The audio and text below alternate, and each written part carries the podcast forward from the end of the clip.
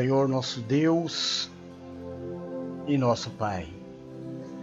É no nome do Teu Filho Jesus Cristo, Senhor, que nós nos reunimos como igreja. E fazemos isso para declarar Jesus Cristo e Yeshua como nosso único e suficiente Salvador.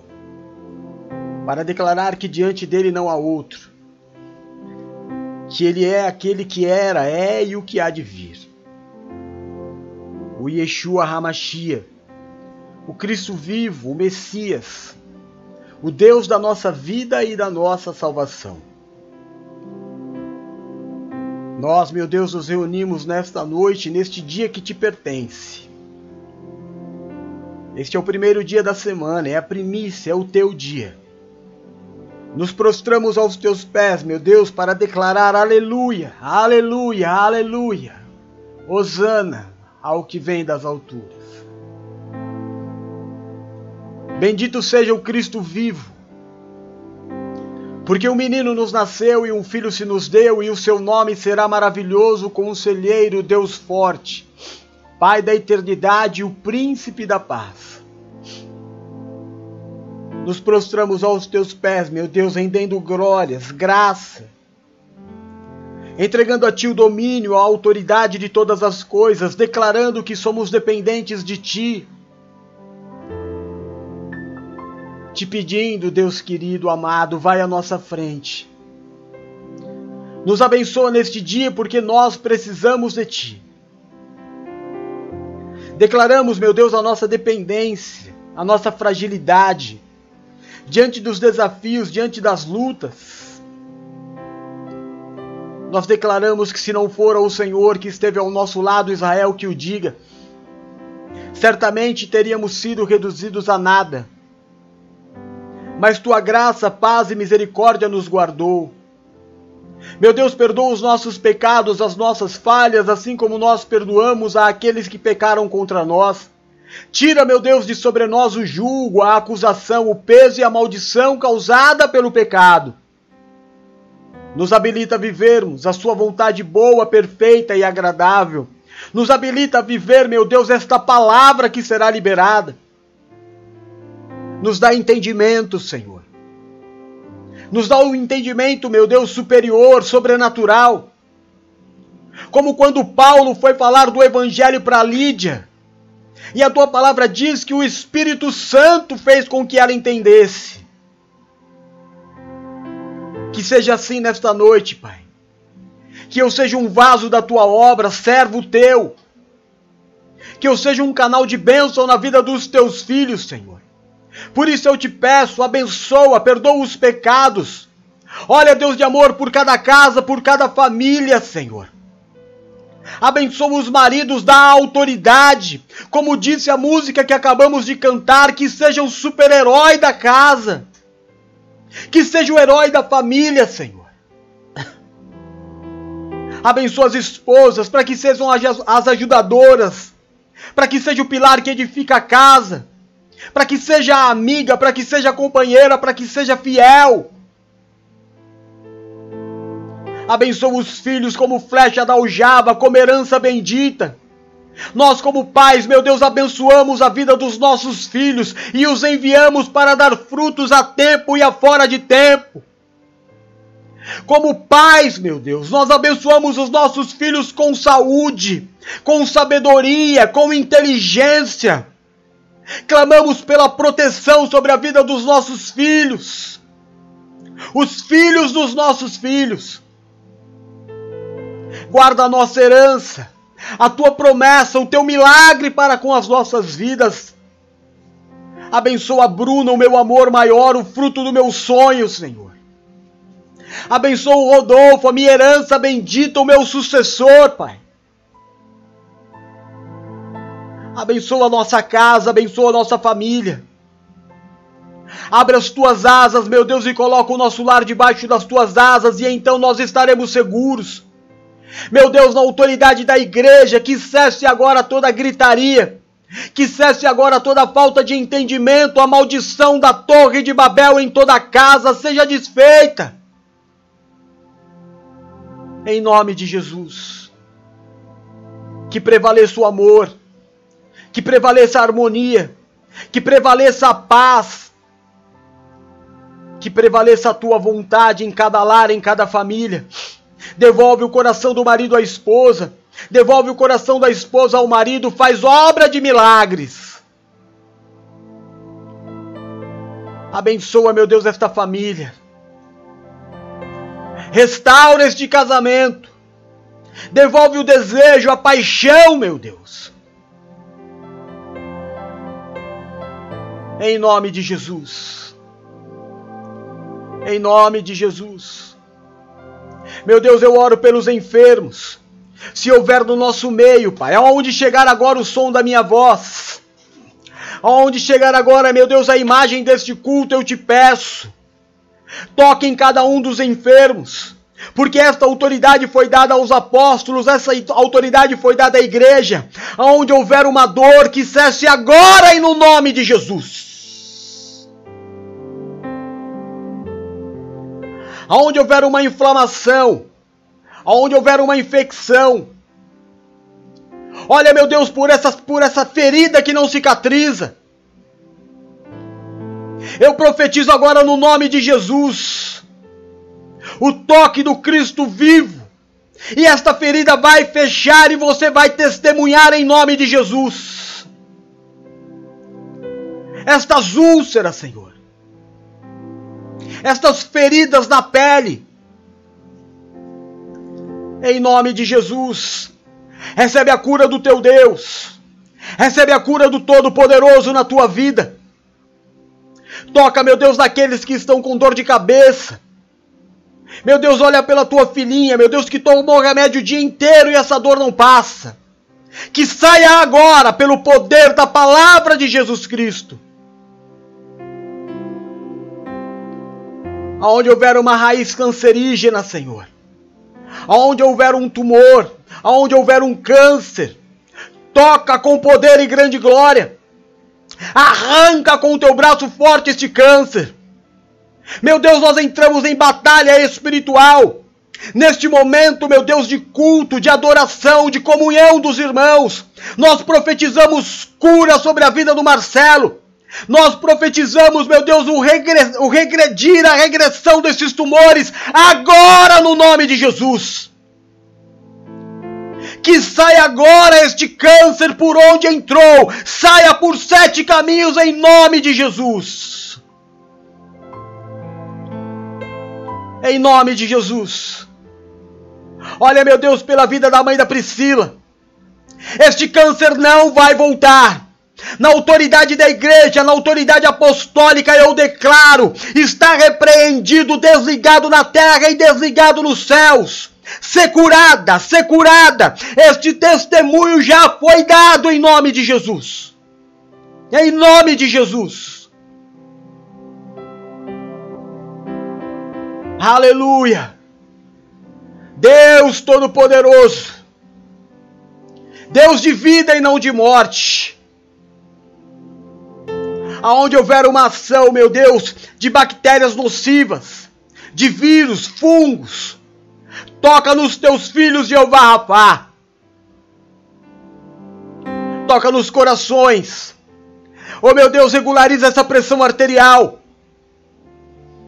para honra e glória do teu nome. Desobstrui estas veias, devolve o ar a este pulmão, sopra fôlego de vida nestes pulmões agora. Aleluia, aleluia. Bendito seja o nome do Senhor. Esta dor nas pernas, oriundas, meu Deus, da má circulação do sangue. Toca e alivia a dor das pernas da tua filha agora, Pai. Agora eu te peço.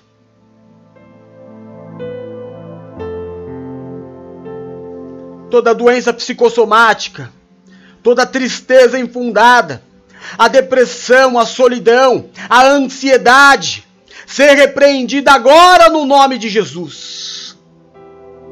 Eu declaro a cobertura da Igreja de Cristo sobre a tua vida, a tua casa e a tua família. Eu declaro a bênção de Jesus Cristo sobre o teu corpo, O teu corpo é saudável. Sai agora toda a dor. Tão somente creia e se abra para o milagre. E neste momento santo, ó Deus, da ministração da tua palavra, que não saia um minuto sequer da minha boca, uma palavra que eu queira dizer, que não saia da minha boca uma palavra que seja uma experiência humana, mas que em todo momento o teu Espírito ministre a minha vida e a vida dos meus irmãos que aqui estão. Repreende todo valente que se levantar contra esta palavra, lança ao abismo. E desde já, Senhor, seja dada a ti toda a honra, toda a glória, o louvor, o domínio e a majestade pelos séculos dos séculos. Amém e amém. Graças a Deus. Glória a Deus. Nós vamos falar hoje sobre família. 2022 é o ano apostólico da família. Família não, não se desfaz. A família ela, ela, ela não é uma opção.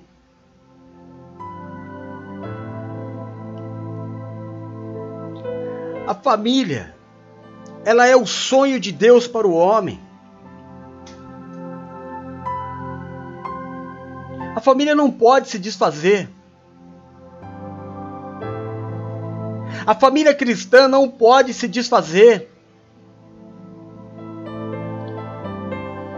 Eu não estou dizendo para você que é fácil. Sobretudo nos dias de hoje, irmão, onde não existem valores nenhum.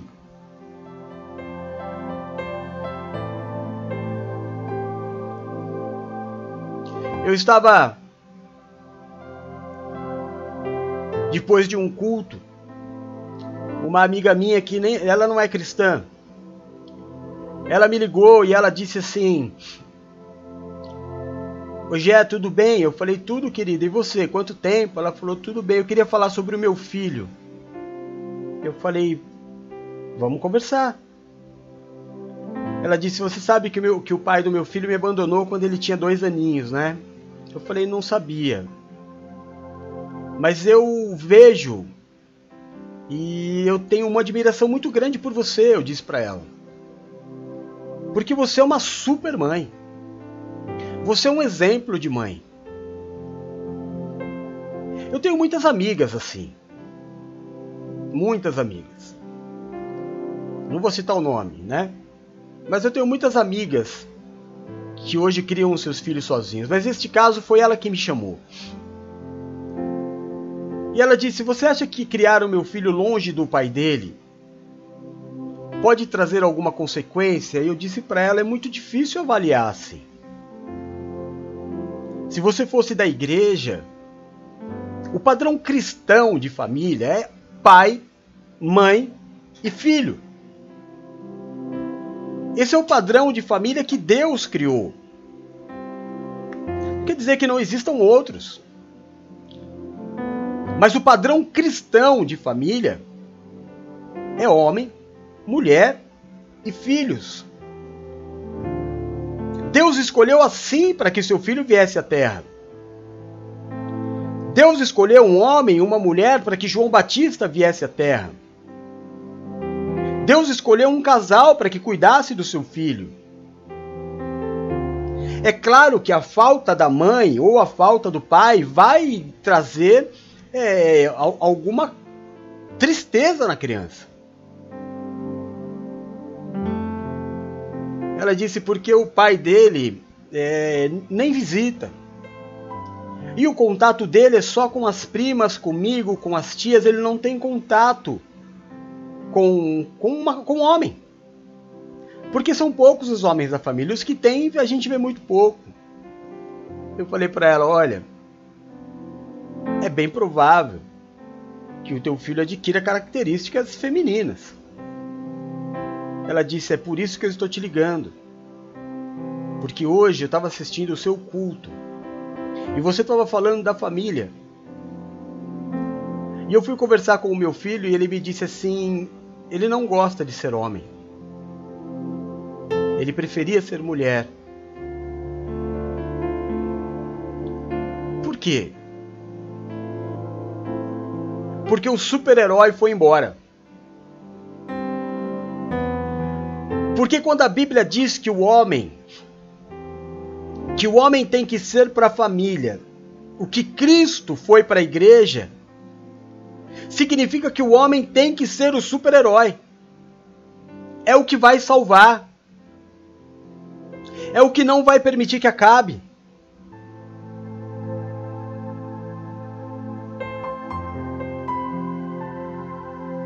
Claro que se a criança pudesse gritar, quando vai haver uma separação de pais, ele gritaria: pai, faz alguma coisa, não deixa. Porque para o marido é só a esposa, porque para a esposa é só o marido, mas para o filho nunca será.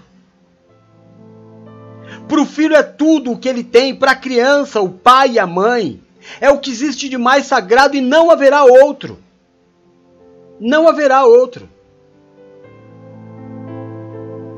Essa música que nós ouvimos, ela é sensacional. O super-herói abandonou a causa. Foi embora. Deixou a parte mais frágil, que é a esposa, para fazer todo o trabalho. Educar, sustentar. E olha, você pode, como eu ouço muito, Algumas amigas dizem para mim assim: Jefferson, eu sou o pai e mãe do meu filho. Não, não é. Você é uma super mãe, mas você não é homem. E é necessário que, o, que a criança cresça tendo tanto a figura da mãe como do pai, para que ele deseje no futuro ser família e mais do que isso, que ele tenha uma, uma é, claro na, na mente dele o que é família. Família não é o pai vir visitar de vez em quando. Família não é o pai pegar e levar para passar um tempo na casa separada. Não, família é tudo junto. Família é junto, misturado, na tempestade, no sol, com casa, sem casa, com dinheiro, sem dinheiro. Família é vida, família é um corpo só. Família não se desfaz. Cristo amou a sua família de tal forma que não poupou nem mesmo seu filho primogênito por amor a ela, antes o entregou para que todo aquele que nele crê tenha vida e vida em abundância.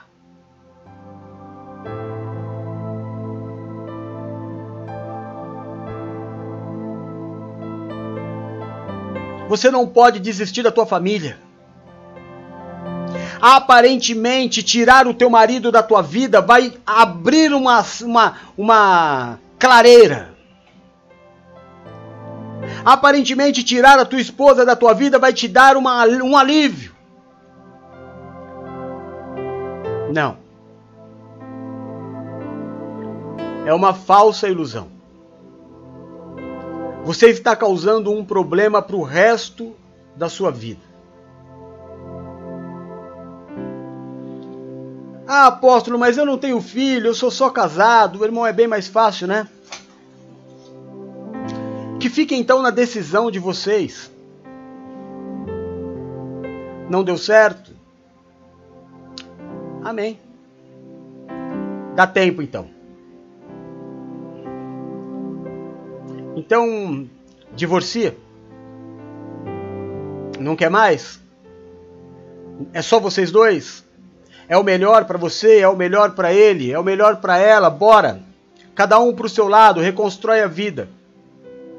Mas a partir do momento que não são mais dois, são uma família, família não se desfaz. Não se desiste de família.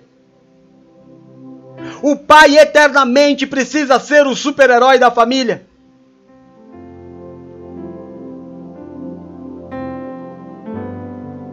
Houve um homem que lutou para que a sua família fosse reconhecida por Cristo. Um homem justo. E há no livro de Atos um capítulo inteiro dedicado a ele, e é sobre ele que nós vamos falar nesta semana. O nome dele, Cornélio. Opa, não é isso aqui não. Tá. Se você puder, irmão, abra sua Bíblia comigo no livro de Atos, capítulo 10, ou então você acompanha a leitura que eu vou fazer para você, mas eu também estou abrindo a minha Bíblia aqui. Eu tento é que nós tivemos logo no comecinho uma queda e aí acabou fechando. Ó, eu vira teclado.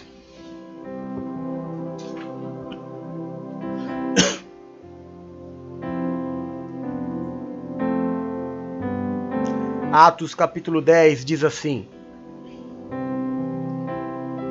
E havia em Cesareia um homem por nome Cornélio, centurião da corte chamada italiana, piedoso e temente a Deus. Vou ler de novo. Piedoso e temente a Deus. Se nós estivéssemos na congregação da igreja todos juntos, eu ia dizer, repita comigo, piedoso e temente a Deus. Com toda a sua casa, o qual fazia muitas boas ações ao povo, e de contínuo orava a Deus. Este, quase à hora nona, viu claramente numa visão um anjo de Deus que se dirigia para ele e dizia: Cornélio, o qual, fixando os olhos nele, e muito atemorizado, disse: O que é, Senhor?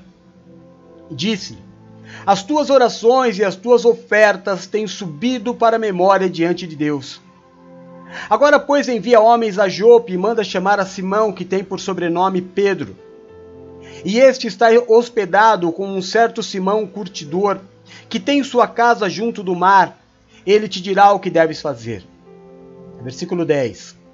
E tendo fome, quis comer.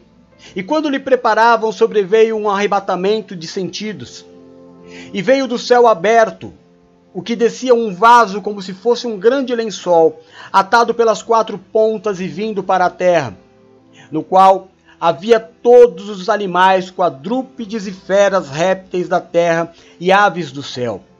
E lhe foi dirigida uma voz: Levanta-te, Pedro, mata e come. Mas Pedro disse: De modo nenhum, Senhor, porque nunca comi coisa alguma imunda. E uma segunda vez lhe disse a voz: Não faça tu comum ao que Deus purificou. E aconteceu isso por três vezes, e o vaso tornou a recolher-se ao céu. Versículo 22. E eles disseram: Cornélio, o centurião, homem justo e temente a Deus, e que tem bom testemunho de toda a nação dos judeus, foi avisado por um santo anjo que te chamasse à sua casa e ouvisse as suas palavras. E no dia imediato chegaram a Cesareia, e Cornélio os estava esperando, já tendo convidado seus parentes e amigos mais íntimos. E aconteceu que entrando Pedro, saiu Cornélio a recebê-lo, e prostrando-se aos seus pés o adorou. Mas Pedro o levantou, dizendo: Levanta-te, que eu sou também homem como você. E falando com ele, entrou e achou muitos que ali se haviam ajuntado.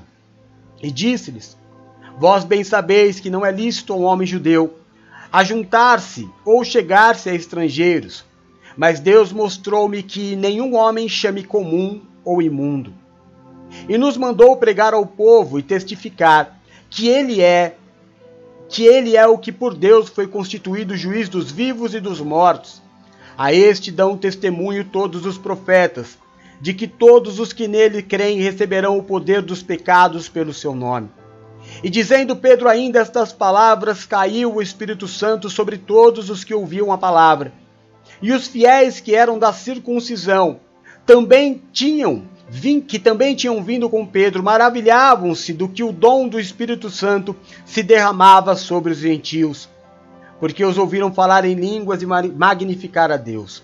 Respondeu então Pedro: Por que alguém porventura é, pode alguém porventura recusar a água para que não sejam batizados estes que também receberam como nós o Espírito Santo?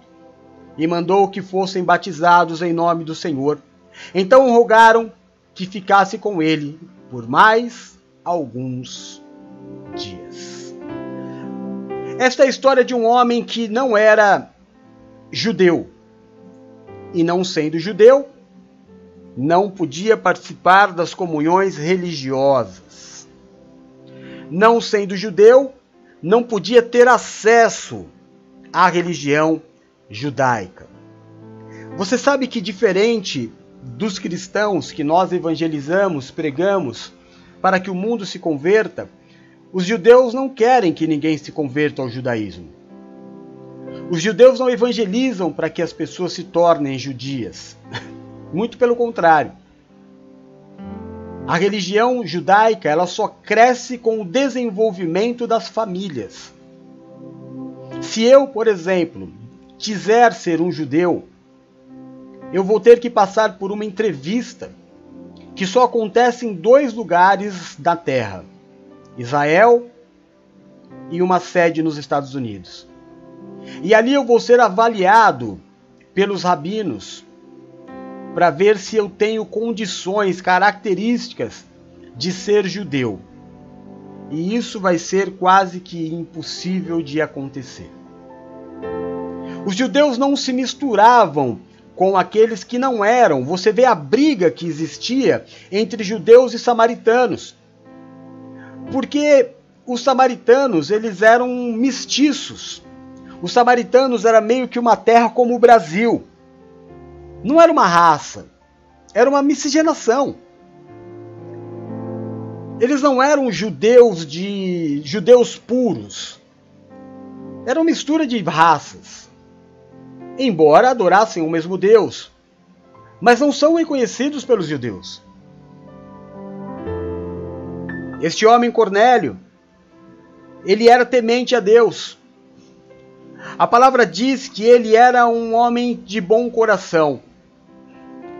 A palavra diz que Cornélio era um homem que orava continuamente ao Senhor. Era um homem que entregava ofertas continuamente ao Senhor. Não pertencia a nenhum prédio de religião, porque ele não era aceito, mas ele pregava para sua família. Mas ele dizia para sua família que existia um Deus. Ele ensinou os seus filhos a serem tementes a Deus, mesmo não sendo aceito pelos homens. Um dia, Cornélio foi visitado por um anjo. E o anjo disse para ele: Cornélio, as suas orações e as suas ofertas falam continuamente diante de Deus. E Deus ouviu e recebeu as suas orações e as suas ofertas. Vá buscar o apóstolo. Vá buscar o apóstolo Pedro. Ele está em tal e em tal lugar. Traga-o aqui, para que ele imponha as mãos sobre você e a tua casa, e vocês definitivamente recebam o que falta: o Espírito Santo de Deus. Cornélio então manda, prepara ali, porque era um homem de, de, de, de ele era um senhor, tinha muitos servos, manda ir no endereço onde Pedro estava. Naquela noite, Pedro tem um sonho. Pedro, embora discípulo de Jesus, Pedro era um judeu, com as características impregnadas dentro dele da religião. Pedro não se misturava com gentil. Pedro não pregava Jesus Cristo para outras pessoas que não fossem judias. Para Pedro só existiam os judeus. Pedro, num momento de muita fome, cai num sono.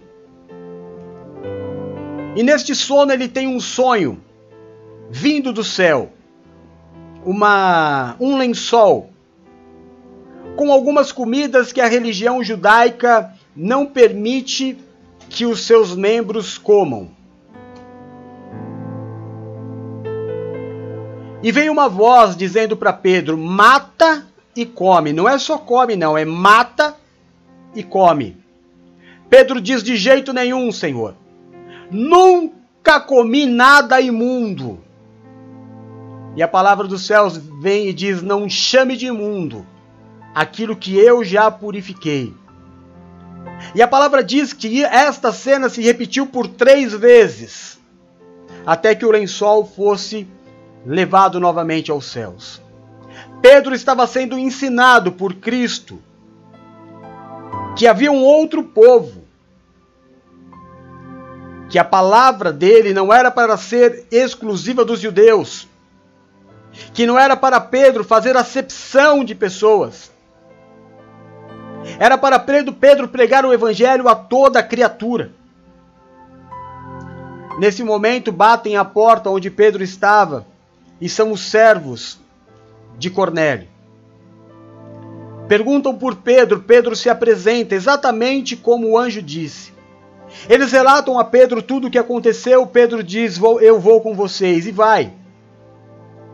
Quando chega na casa de Cornélio, Cornélio já havia preparado toda uma recepção. Cornélio recebe Pedro com a honra em que um profeta precisa ser recebido. Cornélio entrega uma oferta de submissão, se prostra diante de Pedro. Caberia a Pedro receber ou não. Como homem de Deus, Pedro diz: Levante-se. Você não precisa se prostrar diante de mim, porque eu sou homem como você. Cornélio conta toda a história para Pedro, e Pedro diz: Não dá. Você não é judeu. E Pedro começa a falar. A casa estava repleta de gente. Cornélio havia preparado um momento de honra para Pedro. Cornélio havia levado os seus familiares, os vizinhos, amigos. A casa estava cheia de, de ímpios. A casa estava cheia de, de, de pessoas que não pertenciam à religião é, judaica. E Pedro disse: Olha, eu não posso, não poderia nem estar aqui.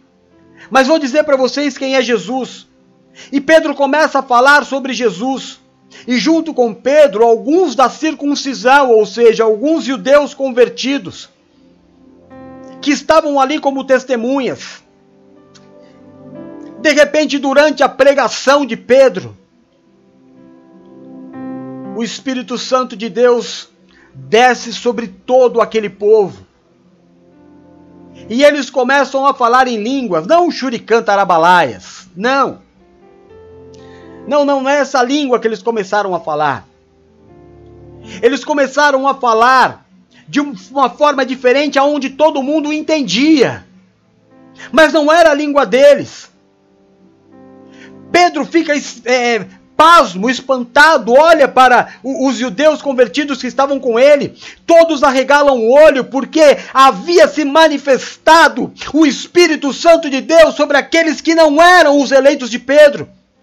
Não eram os preferidos de Pedro, não pertenciam à religião de Pedro. Eram homens e mulheres sedentos por Cristo. Pedro olha aquilo e os seus olhos, eu já eu imagino, mareados de lágrima ele olha para os judeus que estavam com ele, vocês estão vendo isso? Vocês estão vendo ou, ou é uma, uma alucinação minha? Eu não posso ir contra. Pedro diz a Cornélio: Deus me ensinou e eu não entendi. Eu não posso fazer acepção de pessoas o Evangelho. O Espírito Santo de Deus está disponível para todo aquele que crer. Amém, Cornélio.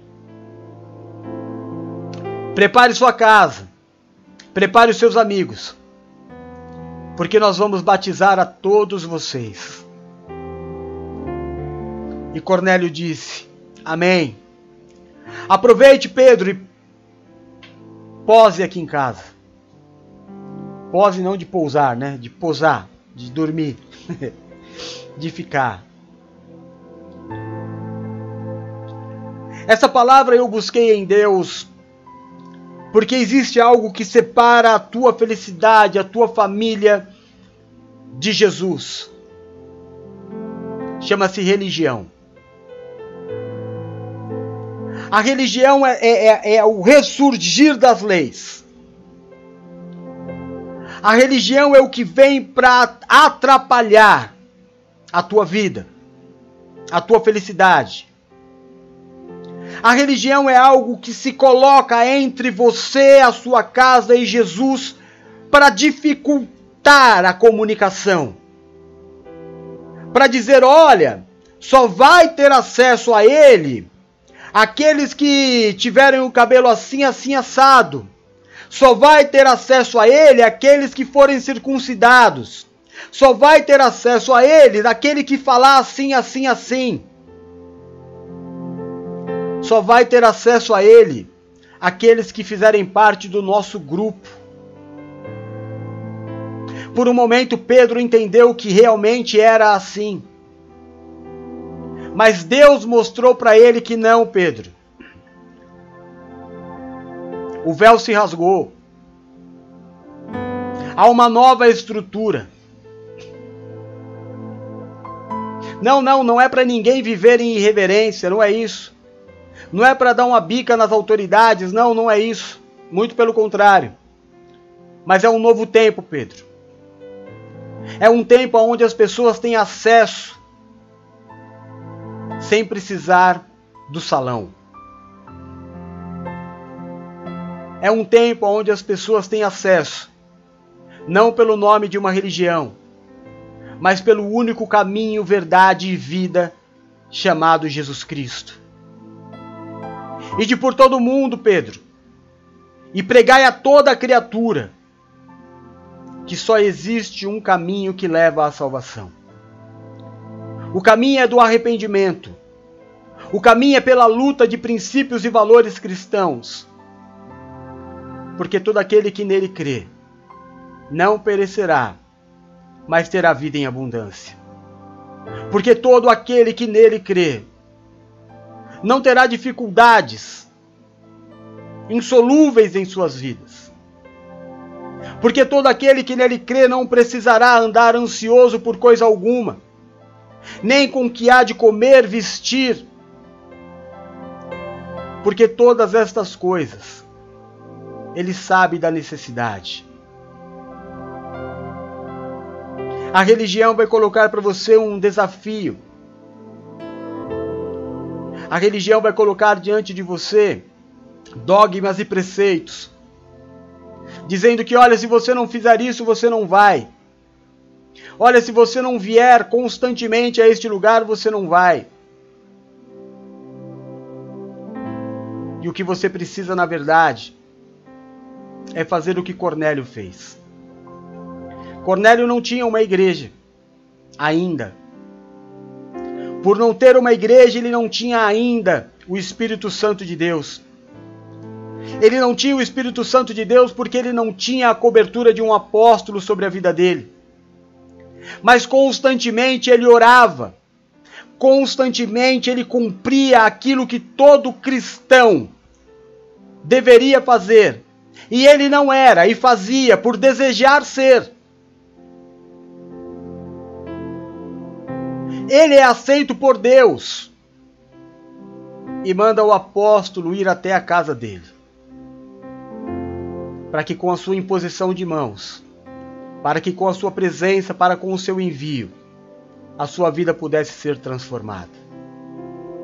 E nesta noite nós vamos falar sobre seis características de Cornélio para a nossa casa, para a nossa família e para a nossa própria personalidade. A primeira delas, vamos entender o que Cornélio fez. O tema de hoje: família, religião e Jesus. A primeira atitude que a Bíblia nos mostra de Cornélio, antes de receber o Espírito Santo, antes de ser recebido pelo apóstolo, antes de estar debaixo da cobertura da igreja. Você está entendendo, irmão? Porque tem muita gente que diz assim: ah, quando, quando eu for, eu faço. Né? Agora não é hora. Ah, eu não sou ninguém. Eu não sou ungido. Eu não sou diácono, não sou presbítero, não sou pastor. Mas quando eu for, eu vou fazer. Não. Eu ainda nem recebi o Espírito Santo. Eu ainda nem tive contato com o meu apóstolo. Eu ainda nem tive um abraço do meu apóstolo. O meu apóstolo nunca pôs a mão sobre a minha cabeça para que eu recebesse o Espírito Santo de Deus, porque, segundo a Bíblia, é dessa forma que eu recebo. Mesmo antes de tudo isso, Cornélio já era. Mesmo antes de toda a formalidade necessária, Cornélio já vivia como se fosse. Cornélio não estava esperando a melhor opção ou o melhor é, momento. Ele decidiu ser. E o tempo vai passando na vida das pessoas, meu irmão. O tempo passa, os dias passam. Parece que foi ontem que eu estava pregando aqui o primeiro amor e eu já estou pregando outra palavra. Porque o tempo está voando. E algumas pessoas estão esperando. Ah, o mês que vem eu começo o desafio. Ah, mais para frente eu começo. Mais para frente eu vou orar, mais para frente eu vou jejuar, mais para frente eu vou entregar o meu dízimo, mais para frente eu vou ler a palavra, mais para frente eu vou participar dos cultos. Agora tá tudo muito complicado, tá tudo muito corrido. A minha vida tá meio que de cabeça para baixo, sabe, apóstolo? A minha vida agora tá meio bagunçada. Pera, eu vou pôr a casa em ordem. E aí eu arrumo tudo, aí eu faço. Não. Primeiro faz. Quando Elias apareceu na casa da viúva de Sarepta, ela disse para ele qual era a condição. Eu tenho um punhadinho de farinha e um punhado de azeite. Vou fazer um bolo, eu e meu filho vamos comer e vamos morrer. Entendi, mas faz primeiro para mim. Não, eu faria se eu tivesse condição. Você não entendeu. Não, não é a condição. É ser. Faça sem condição. Faça sem ser. Faça por desejar ser.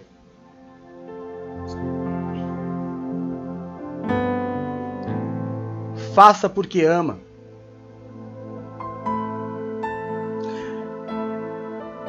Vamos ler o texto? Porque a palavra diz que Cornélio temia a Deus e orava continuamente, não foi? Mas não era só Cornélio. Apocalipse 15, versículo 4. Diz assim: Quem não te temerá, ó Senhor? Quem não glorificará o teu nome? Pois tu somente és santo todas as nações virão à tua presença e te adorarão, pois os teus atos de justiça se tornaram manifestos. Pedro, quando estava preso, a igreja orava continuamente e ele teve um milagre. Temer a Deus e orar é o princípio. É o primeiro tópico do desafio que eu propus a vocês. Quer ter vida espiritual, irmão? Quer ser igreja e não ter uma religião? Porque para o mundo, ser, ser crente, servir a Deus, ser católico, é ir na igreja, ir, ir a um prédio. E se ele não vai a esse prédio, ele acha que ele está é, desviado. Porque tudo o que ele entende por vida espiritual é ir a um prédio. E não é isso. Vida espiritual é a minha atitude diária. Cornélio não tinha um prédio para ir. Cornélio não era aceito na sinagoga. Cornélio ainda não tinha um apóstolo, mas ele já era. Ele já vivia como quem é.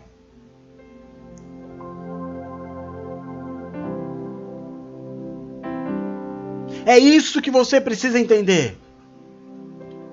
Eu não vou vir a ser, eu já sou. Eu sei, muitas coisas vão mudar. Nessa caminhada, é, Deus vai me aprimorar, Deus vai me usar, Deus vai me enviar. Mas espera aí, eu já sou. Eu já nasci. Eu não estou por nascer, eu já estou aqui, eu já sou. Ninguém vai me transformar em nada. Ninguém vai vir com o pó do pirlim pim pim, da cuca lá do sítio do pica-pau amarelo. Você já é, já viva como? Ah, quando eu for ungido, aí eu vou orar e as coisas vão acontecer. Não, você vai orar agora, vai jejuar agora e o milagre financeiro vai acontecer na tua vida. Sabe por quê, irmão? Porque o véu se rasgou. Porque você tem acesso. É vida espiritual, é oração, é temor a Deus, são as coisas de Deus. Peraí, é o culto, o culto é de quem é de Deus, temor a Deus, eu não vou fazer de qualquer jeito, porque eu sou. Ninguém precisa falar para mim como é, eu sei como é, porque eu sou. Eu sou. Quem é você? Eu sou servo de Deus. Moisés perguntou: tá bom, o Senhor venceu, eu vou. Chego diante do Faraó e digo que estou indo em nome de quem? Do Deus eu sou. Eu sou feito à imagem e semelhança de quem? Do Deus eu sou. Eu sou. Ponto final. Ah, mas ninguém reconhece. Não importa. Eu sou. Ah, mas vivem dizendo que pastora não existe. Tá bom, então eu sou. Ah, mas vivem dizendo que apóstolo só lá no passado. Tá bom, mas eu sou. Eu sou. Eu vivo como? Não é um rótulo, não é um título. Eu vivo como? Não é vir aqui falar toda hora, porque eu sou apóstolo, porque eu sou apóstolo, porque eu sou, porque eu sou apóstolo, eu sou. Não, não. Eu sou no meu dia a dia. Eu sofro pelo Evangelho, eu sofro na minha família, eu sofro perseguição, eu sofro dificuldade, porque eu sou. E não abro mão de ser quem eu sou. Eu sou.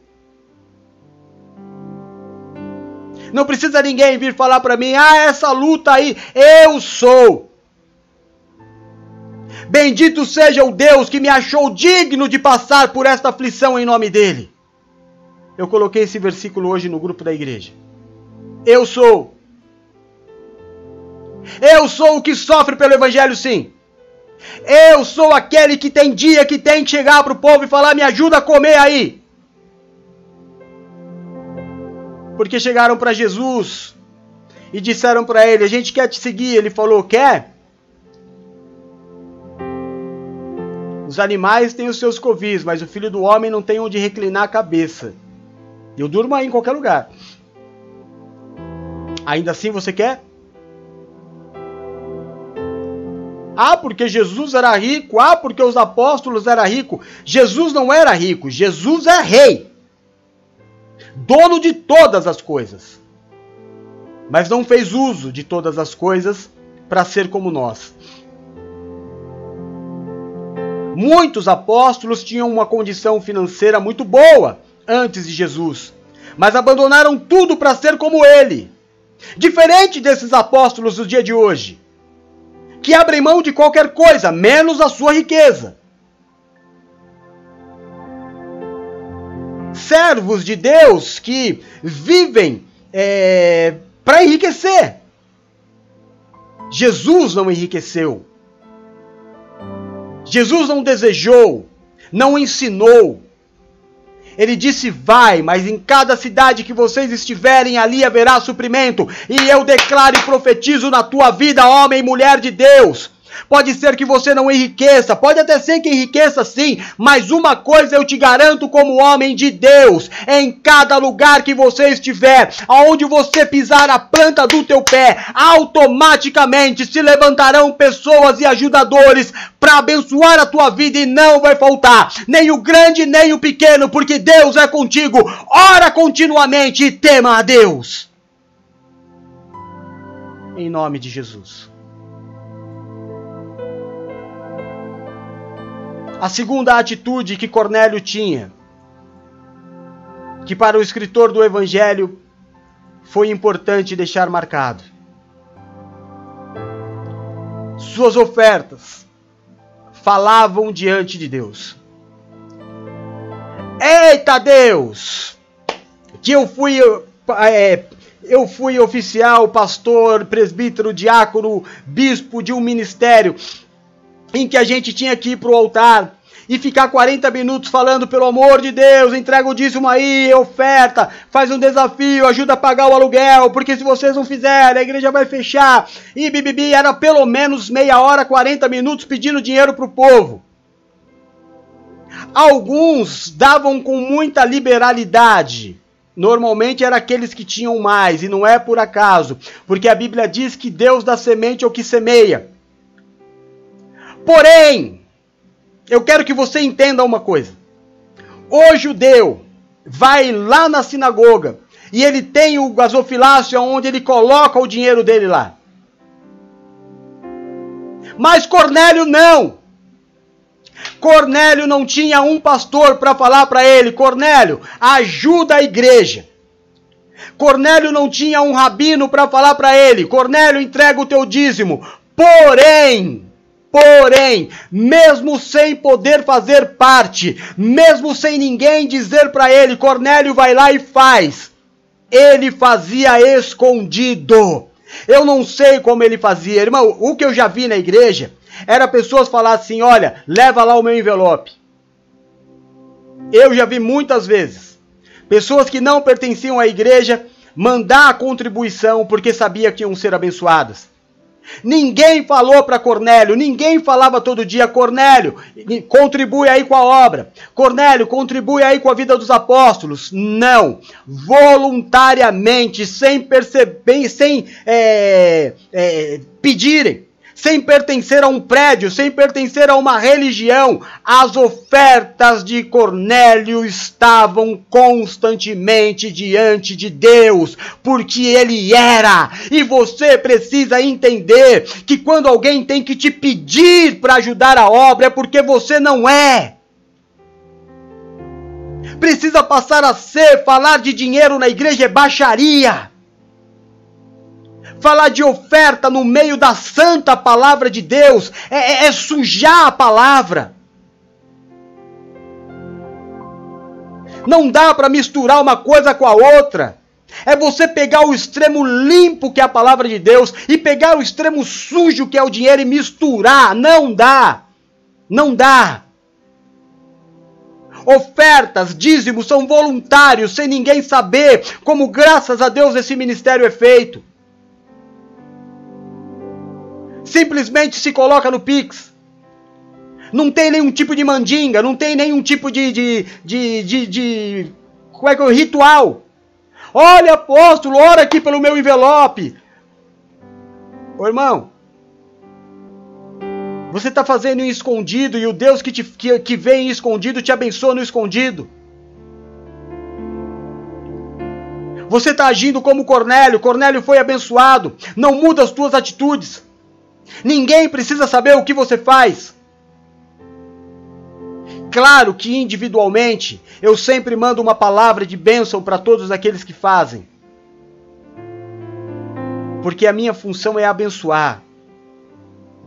Salmo 96, versículos de 7 a 9 diz assim: Dai ao Senhor, ó família dos povos, dai ao Senhor glória e força Dai ao Senhor a glória devida ao seu nome. Trazei ofertas e entrai nos seus átrios. Adorai ao Senhor na beleza da santidade. Tremei diante dele a terra toda. Ponto final. Só vale se eu entregar com alegria. E olha, irmão, eu, eu ouvi uns testemunhos muito bacanas esse mês muito bacana. Coisas estavam quebradas voltaram a funcionar. Nós tivemos cura de câncer. Nós tivemos a, é, a presbítera Patrícia ficando praticamente num hotel com o marido sem ter convênio médico. Testemunhos maravilhosos. Mas nós não temos esse costume de vir aqui motivar ninguém a entregar dízimo, nem oferta. Olha o que está acontecendo com quem está entregando. Cada um que está entregando sabe. Não precisa ser motivado. Nós chegamos esse mês ao 49 é, país. E eu, irmão, e não me pergunta para falar o nome do país africano, porque eu nunca tinha ouvido falar. Desculpa, meus irmãos. Vocês falam a língua aí francesa, inglesa, mas deve ter português também. Eu não sei falar o nome do país africano. Mas nós estamos lá. 49 nações, inclusive a Rússia. E por que que nós estamos lá? Porque existem homens e mulheres contribuindo para que esse ministério exista. Foram quantas? 50 mil pessoas esse mês. 50 e tantas mil pessoas esse mês alcançadas. Pelo quê? Pelo, pelo ministério que você faz ficar no ar. Você é responsável por cada vida que ouve. A bênção está sobre a tua vida. Havia uma terceira característica sobre Cornélio.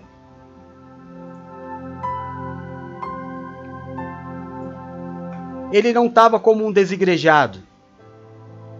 Ele estava esperando Deus falar com ele. É o que eu ensino para você há muito tempo. Não é para declarar Jesus Cristo como Senhor e Salvador da tua vida e entrar no na, na primeiro prédio que você achar, você entra e fala: Ah, essa igreja é bonita, confortável, eu vou ficar aqui. Ah, declarei, eu quero Jesus para mim, vou entrar, olha que música bonita. Olha que. Não, irmão, não é assim. É Deus que tem para você um pastor. Para você, Deus tem para você um pastor, um povo, irmãos. É alguém que vai cuidar de você muito além da beleza, é muito além do conforto, é muito além do conforto. Cornélio fazia tudo isso, orava, jejuava, entregava ofertas, mas estava esperando. Aconteceu o momento de Deus falar: quem vai cuidar da tua vida é Pedro. Vai chamar Pedro. Ele não era um desigrejado rebelde falando assim: não, eu não preciso de igreja para adorar, eu não preciso de autoridade espiritual, eu já oro, o anjo falou comigo. Para que que eu preciso ir para a igreja? Deus, olha o anjo falou comigo, meu irmão. Você tá louco? Mas o anjo veio exatamente para dizer para ele: o que o apóstolo vai fazer por você, eu não posso fazer. Gostaria. Nós, anjos, pedimos ao Senhor que esta obra fosse feita por nós, mas ele preferiu dar a alguns homens este privilégio. Pedro é um deles. O que Pedro vai fazer por você e pela tua casa, Cornélio, nenhum anjo pode fazer. Vai buscar Pedro, porque se eu pudesse, eu já estou aqui, eu já fazia. É o poder do envio, é a submissão, é o aceitar a igreja. Num tempo onde todo mundo fala, ah, eu não preciso de pastor, ah, eu não preciso de pastor, ah, eu sou autossuficiente, ah, Deus fala comigo. É o mesmo Deus que está falando aí para os pastores, né? Lula e Bolsonaro. E tomara que nenhum dos dois ganhe, que aí eu quero ver a cara deles. Todo mundo precisa de um pastor. O presidente americano tem um pastor. Aliás, o cara, quando ele é eleito presidente norte-americano, ele já tem um sacerdote lá, como antigamente no reino, o rei que assumia já tinha lá um sacerdote. E você acha que você não precisa? Ah, eu tô com uma luta aqui, eu não vou chamar o apóstolo. Eu mesmo vou orar. Eu tô com uma luta aqui, mas não, não, não quero dar problema pro apóstolo. Eu vou resolver meu problema aqui. É, irmão. Tá bom. Mas eu estou te ensinando como deve ser. E não foi só Cornélio que chamou o apóstolo na Bíblia. Para você falar assim, ai, esse negócio de, de, de pastor, ai, esse negócio de apóstolo, ah, porque autoridade. Ué, tá na Bíblia, irmão. O anjo mandou chamar, o anjo mandou chamar o apóstolo. E nessa passagem aconteceu algo muito semelhante. Vamos ler. Atos 9, 37 a 39. E aconteceu naqueles dias que, enfermando ela, morreu. E tendo-a levado, a depositaram num quarto alto. E como Lida era perto de Jope, ouvindo os discípulos que Pedro estava ali, mandaram dois homens rogando-lhe que não se demorasse em vir ter com eles. E levantando-se Pedro, foi com eles. Foi chamar o apóstolo. A mulher morreu, foi chamar o apóstolo.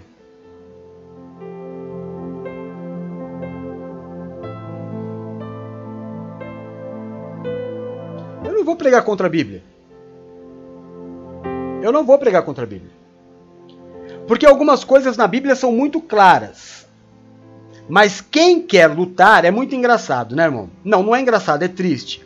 Porque assim, é claro que Deus constituiu as autoridades da igreja. Jesus constituiu as autoridades da igreja.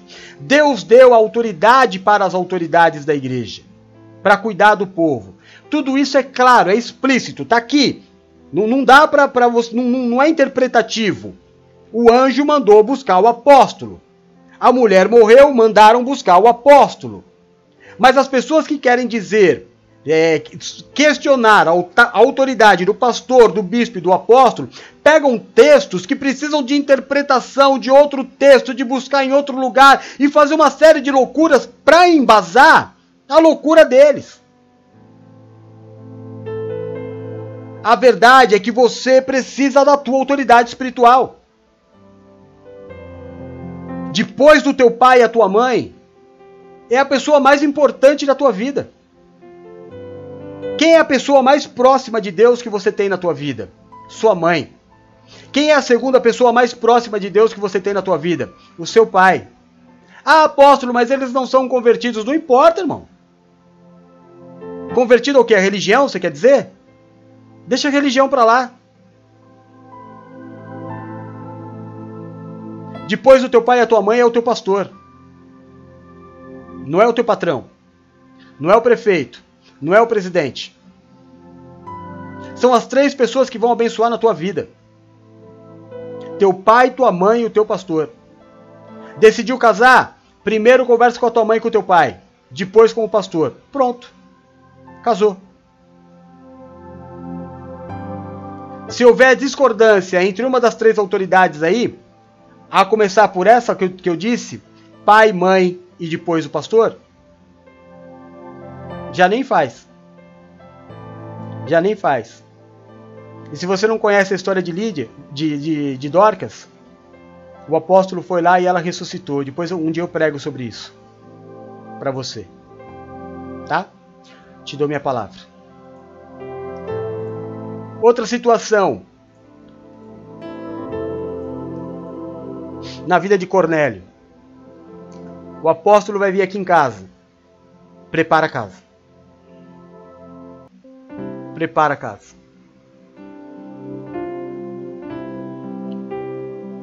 Prepara a tua casa como se teu pai e a tua mãe estivessem indo te visitar. Ah, quando meu pai e minha mãe vêm me visitar, fica do jeito que tá. Ô irmão, você tá com conceitos cristãos errados na tua vida. Você não pode receber teu pai e tua mãe de qualquer jeito. Você tem que pelo menos fazer um almoço especial. Sabe? Eu tive pouco contato, pouco contato com a minha sogra. Mas todas as vezes que a Valéria estava com ela, que ela vinha visitar, a Valéria era 100% atenção a ela. É claro, irmão, que eu estou falando isso Tá, então eu vou tirar aqui da tela para poder te explicar, para não causar confusão. Eu, eu fico recebendo mensagens aqui, não pode interromper o culto, culto não é lugar de responder pergunta, mas eu vou te falar. Eu estou dizendo para pessoas solteiras como é que alguém que é casado vai pedir permissão para o pai para casar. A partir do momento que você casou, você virou pai e mãe. Agora você e o seu marido, você e a tua esposa é que são pai e mãe. Agora é outra família. Amém? Antes de você gerar a tua família, Por isso abandonará o homem em seu pai, sua mãe, sua casa, e formará ele com sua mulher uma só carne. Antes disso é que eu estou falando. Teu pai e tua mãe são as autoridades da tua vida. Depois que casou, você tem um núcleo de família novo. Aí começa uma nova história ali. A gente vai falar depois. Mas dentro de casa, agora marido e mulher resolve. Dentro de casa agora, não tem negócio de ficar indo, né, toda hora e, e falar com o pai e mãe. Ou você não tem casa. Ou você não está constituindo a tua família. Já já o divórcio bate na porta. Quem tem que decidir as coisas não é você e teu pai, nem você e tua mãe. É você e a tua esposa. Uma nova casa. É um só corpo. A autoridade agora sobre a vida do casal é Cristo e o pastor. Estou falando de, de, de cristão, né? Mas para os solteiros vale a primeira regra. Tá, tá explicado? Eu não vou responder mais nada não. Porque culto não é lugar de responder. Culto é lugar de pregar, né? Mas Cornélio preparou a casa dele. Preparou uma verdadeira festa. Recebeu o apóstolo Pedro como se ele fosse chefe de estado. Deu a Pedro honra. E olha o que a Bíblia diz em Mateus 21.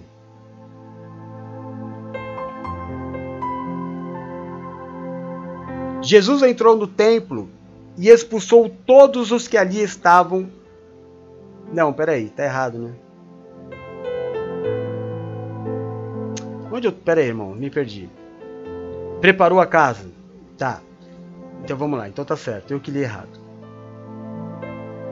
Jesus entrou no templo e expulsou todos os que ali estavam comprando e vendendo. Derrubou as mesas dos cambistas e as cadeiras dos que vendiam pombas e lhes disse: Está escrito a minha casa será chamada casa de oração, mas vocês estão fazendo dela um covil de ladrões. Jesus colocou a casa do Pai em ordem. Você precisa pôr a tua casa em ordem. Precisa pôr a casa em ordem. Você, mulher, precisa assumir tua condição de mulher, porque você nasceu mulher. Eu recebi, acho que há um ano, dois anos atrás, dois anos, porque o Rodolfinho não tinha nascido ainda, um casal de pastores aqui em casa. E essa frase é deles. Ele disse assim, ele, dizia, ele disse várias vezes, eu nasci homem. E a mulher dele dizia, eu nasci mulher. Ou seja, eu tenho a minha função e ele tem a função dele. Tem mulher achando que nasceu homem.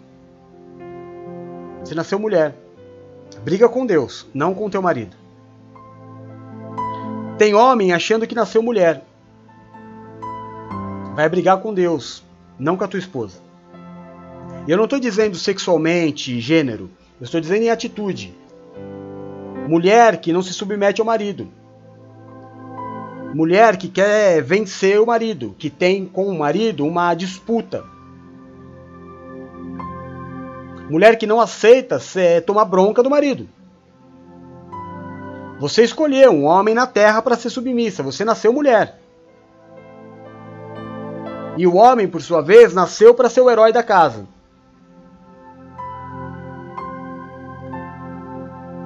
Para ser a força. Para amar a mulher, os filhos. Proteger, sustentar, ah, apóstolo, tempo, os tempos estão difíceis. Eu sou homem, mas não estou dando conta de sustentar minha casa. Calma aí, irmão. Calma aí. Você não é vagabundo, não. O que você está passando, metade do país está passando. A gente vive num país. O que, que a gente vai falar? A culpa não é tua, mas Deus vai te honrar. E não vai faltar comida na tua casa e não vai faltar as contas pagas. Não vai faltar a conta de luz paga, não vai faltar a conta de água paga, não vai faltar o alimento sobre a mesa, não vai faltar a internet paga. Sabe por quê, irmão? Porque Deus vai te honrar. Mesmo você passando por dificuldade, Deus vai te honrar. Até que esse tempo passe. E vai passar. Em nome de Jesus, vai passar. Vai passar. É uma questão de tempo para Deus cumprir na tua vida a promessa da prosperidade. Vai passar. Tem muita gente aqui que vai mudar de casa. Eu já falei isso alguns cultos atrás. Você olha hoje e você fala assim, mas eu não tenho de onde tirar. Não, mas não é você que vai tirar, é quem tem. É quem tem. É quem tem condição que vai te abençoar. Você não precisa ficar preocupado com isso, porque Jesus disse para você não se preocupar com isso. Vive a tua vida. Deus vai cuidar do teu amanhã. Deixa o teu amanhã na mão dele. O teu suprimento, o teu dinheiro, a tua porta de emprego, a tua casa, calma, calma. Não faça disso o objetivo da tua vida, faça o objetivo da tua vida adorar a Deus como Cornélio. Prepara a tua casa. Que a tua casa seja digna de receber o Senhor a qualquer momento. Amém?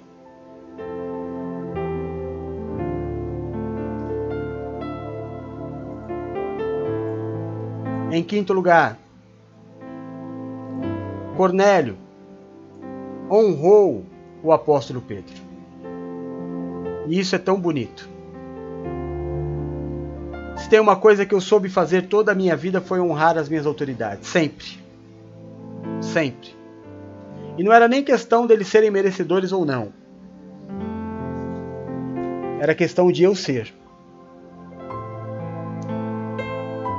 Era questão de eu ser.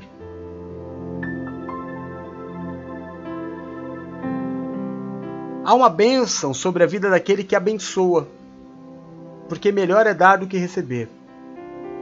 Mas há uma outra bênção sobre a vida daquele que reconhece a autoridade espiritual.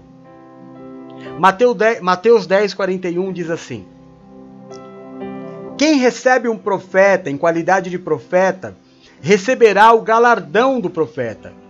E quem recebe um justo na qualidade de justo, receberá o galardão do justo.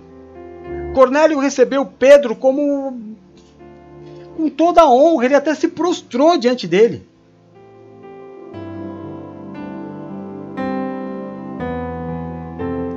É que Pedro era homem de Deus, ele falou: eu, eu entendi o teu amor, entendi o quão importante é eu estar aqui, mas se levanta, eu sou homem igual você.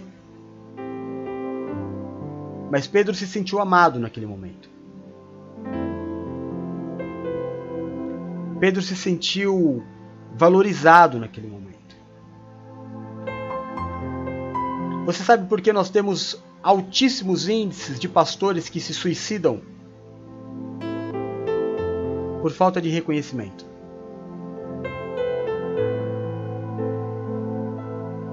É. É claro que esses pastores que não ligam para o povo dificilmente vão se abalar com a traição, com o abandono, não é? Mas os pastores de verdade, aqueles que estão dispostos a dar a vida para a ovelha, são esses que aumentam mês a mês o índice de suicídio entre pastores. É muito difícil você investir, investir na vida de alguém e qualquer palavrinha torta, irmão, que a pessoa ouve sem nexo, sem base, sem, sem, sem nada, a pessoa pega, ah, vou embora. Porque para ela era só um lugar, mas para o pastor era família.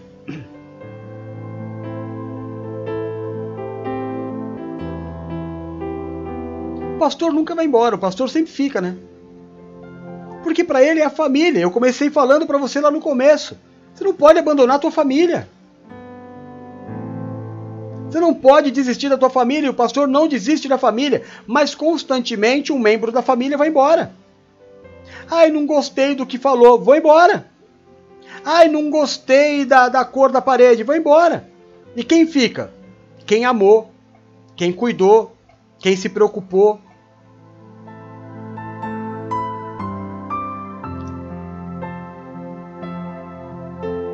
É assim.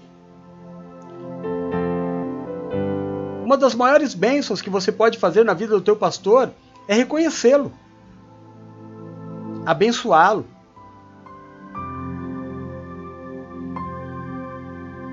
Pensa aí nisso. Em último lugar, peraí. Por último, eles foram batizados. O batismo é a aliança final. O batismo é a concretização de que agora a minha vida é definitivamente de Jesus. Agora é estranho, né, irmão? É estranho, porque tem algumas pessoas, eu já ouvi isso, eu, eu, mas são 30 anos de ministério, mas eu já ouvi dezenas e dezenas de vezes, de, mas dezenas, se não chegar a centenas. Pessoas que olhavam para mim e falavam assim: não, não, pastor, é, é você que tem que me batizar porque você é o meu pastor. Meu, aquilo me fazia muito bem.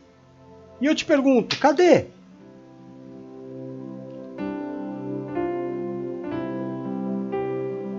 Cadê? Eu te batizei, continuo. Cadê você? Você era parte da minha família, você era importante para mim, você simplesmente foi embora, falou nem tchau.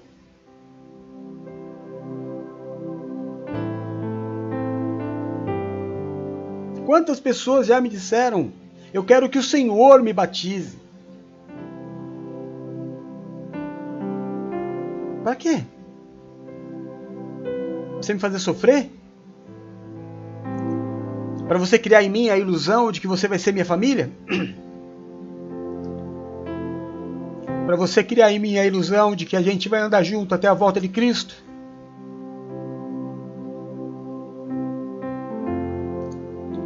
Me chamou de pai para quê? Para ir embora sem falar tchau?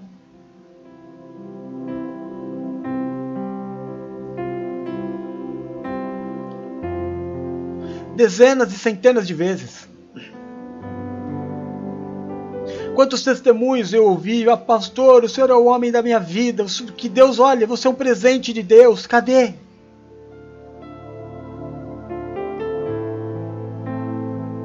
A coisa que mais acontece na vida de um pastor, na minha vida, é ser abandonado, cara. Por nada por nada.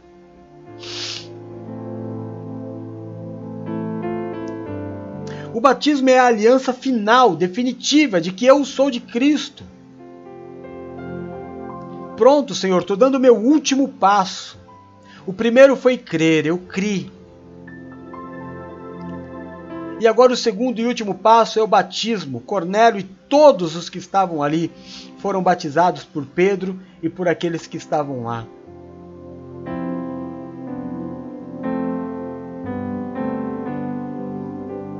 É fácil. Não é fácil.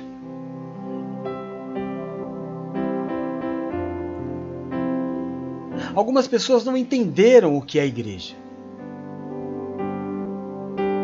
Igreja não é comércio, não é shopping, igreja é família. Igreja é o lugar que você fala que encontrei o meu lugar. Tamo junto, vamos andar agora para sempre. A não ser que alguma coisa terrível aconteça aqui, eu vou abençoar e ser abençoado, e vou aprender em Cristo. Vou amar, vou ser amado. Mas quantos me chamaram de pai?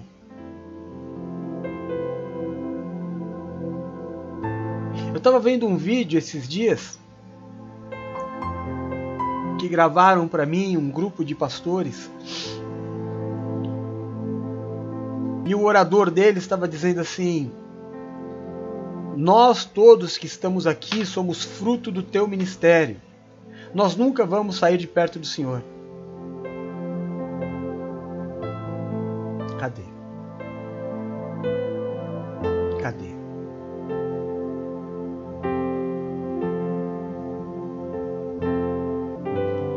Continuo aqui. E vou continuar até a volta de Cristo. Eu nunca rompi a minha aliança com ninguém. Eu nunca abandonei ninguém. Nunca deixei de cuidar de ninguém. Mateus 28, 18 a 20. Então Jesus, aproximando-se deles, disse: Foi-me dada toda a autoridade nos céus e na terra. Portanto, vão e façam discípulos de todas as nações, batizando-os em nome do Pai, do Filho e do Espírito Santo, ensinando-os a obedecer tudo o que eu ordenei a vocês e eu estarei sempre com vocês até o fim dos tempos. E eu estarei com vocês até o fim. E eu também estarei com vocês até o fim. E eu oro muito a Deus, muito, para que nada roube vocês. E que vocês também possam estar comigo até o fim.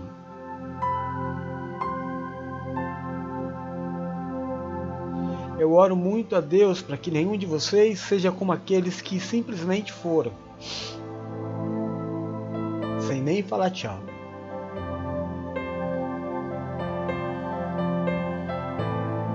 Eu oro a Deus para que eu não tenha clientes, mas para que vocês sejam a minha família.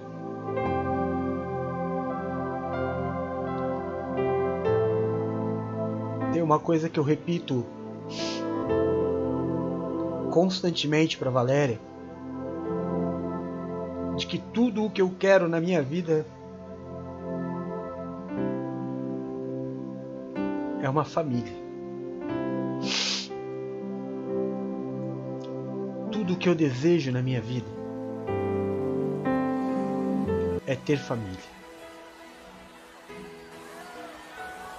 Tudo o que eu quero como homem de Deus é que a igreja seja família e de Cristo.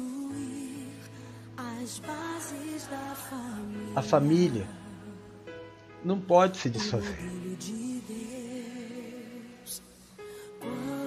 A família, ela não pode acabar.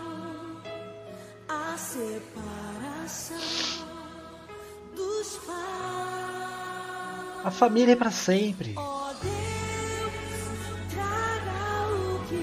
A destruição de uma família é uma desgraça.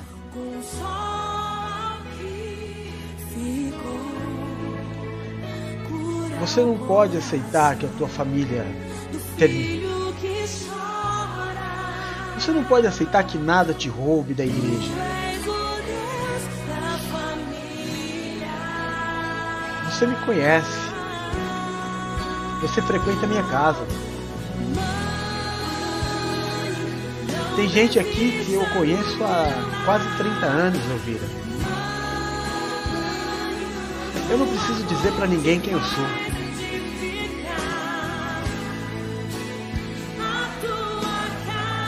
Eu só peço a Deus que a minha casa seja bendita. Eu só peço a Deus que a minha igreja seja bendita. Que nós sejamos unidos no dia bom e no dia ruim. Eu peço a Deus que nós estejamos juntos na batalha, no dia da glória e no dia da luta. Porque a vida é feita de dias de glória e dias de luta.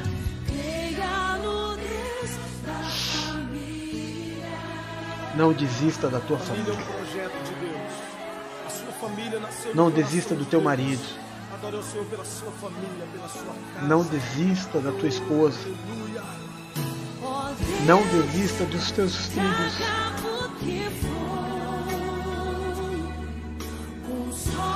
Não desista da igreja. Não desista de mim.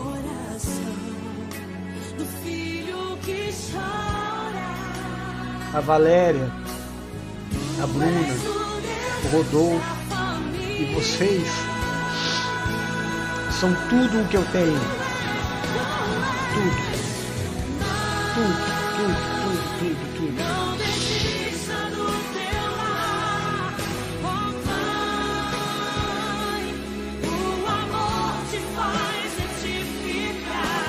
Aleluia.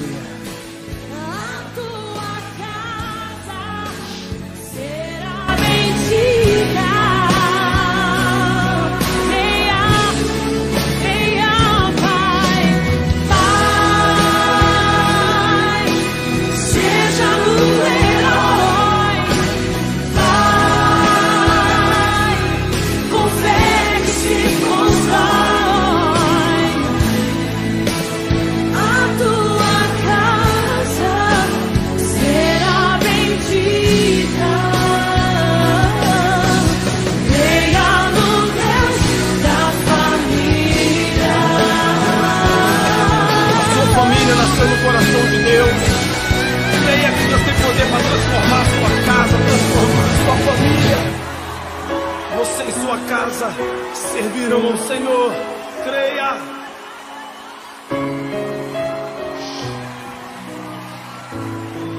Deus tem um projeto para sua casa, Deus tem um projeto para sua família. Insista, invista na sua família. Oh, aleluia.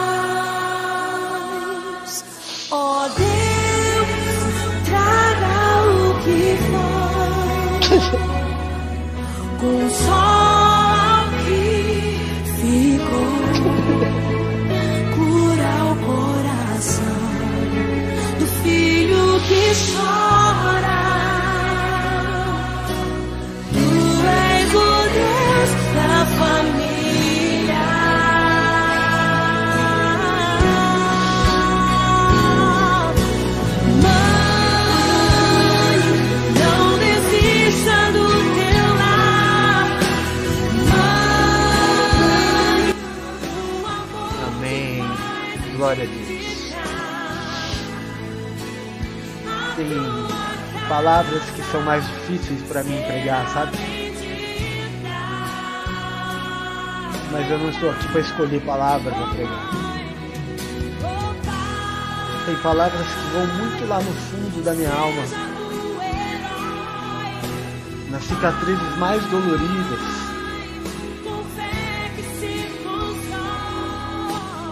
Tem palavra que é difícil pregar, mas eu não prego para mim. Eu prego para Deus. Eu e a minha casa serviremos ao Senhor. Você e a tua casa servirem ao Senhor. A sua família nasceu no coração. de Deus. Amém. Recebe a bênção na tua vida, na tua casa e na tua família. Em nome de Jesus. Em nome de Jesus. Ah, amém. Meus irmãos queridos, deixa eu dar uma passada aqui rapidinho. Naqueles que ainda dá pra ver. Paula, meu amor. Bispo Du, lindo. Nina, meu amor. Geisa, linda. Kelzinha, linda. Silmara, filha amada. Paulinha, meu amor. Drica, meus netos. Kelzinha, meu amor, Deone, querido, Luluzinha, linda, Valéria, meu amor, Geisa, falei, Raquel, Elvira, minha irmã amada, tão querida, Vânia, querida, é, Bruna, meu amor maior, são os que aparecem aqui, são, são muitas mensagens.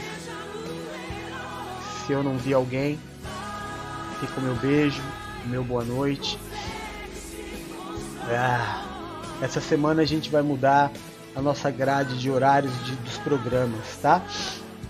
Não teremos mais programas diários, aliás, diurnos. Não vamos ter mais o AJZ de manhã e nem teremos os cultos da tarde do amor de Deus. A programação da igreja vai começar às 9 horas, então amanhã vai ficar assim: 9 horas, a Val Morena com a live do relacion... consultoria de relacionamentos de relacionamentos até as 10 e pouquinho. É, 10 e meia, mais ou menos, depois que ela terminar, vai entrar é, o culto que é o tópico 1. Tá? Então, o culto do tópico 1, que seria o culto da tarde do amor de Deus, que vai ser agora de madrugada. Esse culto vai até a oração da virada. Então, a oração da virada vai ser o término do culto. Após o culto, nós teremos um programa que vai até as 3 horas da manhã. É, não é um, não que você tenha que ficar, mas é para atender um público da madrugada na internet, tá? Então vai ficar assim, todos os dias 9 horas segue as programações normais, entra o, programa, o culto é, do dia, das 10 e meia até a oração da virada, e depois da oração da virada nós teremos um programa de oração e uma série de coisas até as 3 da manhã, às 3 da manhã nós teremos a oração da madrugada. Amém? Em nome de Jesus. Fiquem todos com Deus. Amo vocês em Jesus. Que a graça, a paz e o amor de Deus esteja sobre a tua vida, a tua casa e a tua família. Que o Senhor do trono ao qual está sentado se cuide e te marque na tua promessa. Eu te abençoe e te envio no nome do Pai, do Filho e do Santo Espírito de Deus. Amém e amém, em nome de Jesus. Amém? Nós estamos no início do mês. É, você que vai entregar o teu dízimo, você sabe, né? Nossa chave Pix 13 99723 02 14 ou 11 9881624 84. Deus abençoe todos vocês em Jesus. A gente se vê daqui a pouquinho. Nós temos a oração da virada com minha fioticas mais lindas do mundo. E amanhã a gente se vê. Orem muito por mim, viu? Orem sempre muito por mim, porque eu sempre orando por vocês. Beijo, fui, tchau.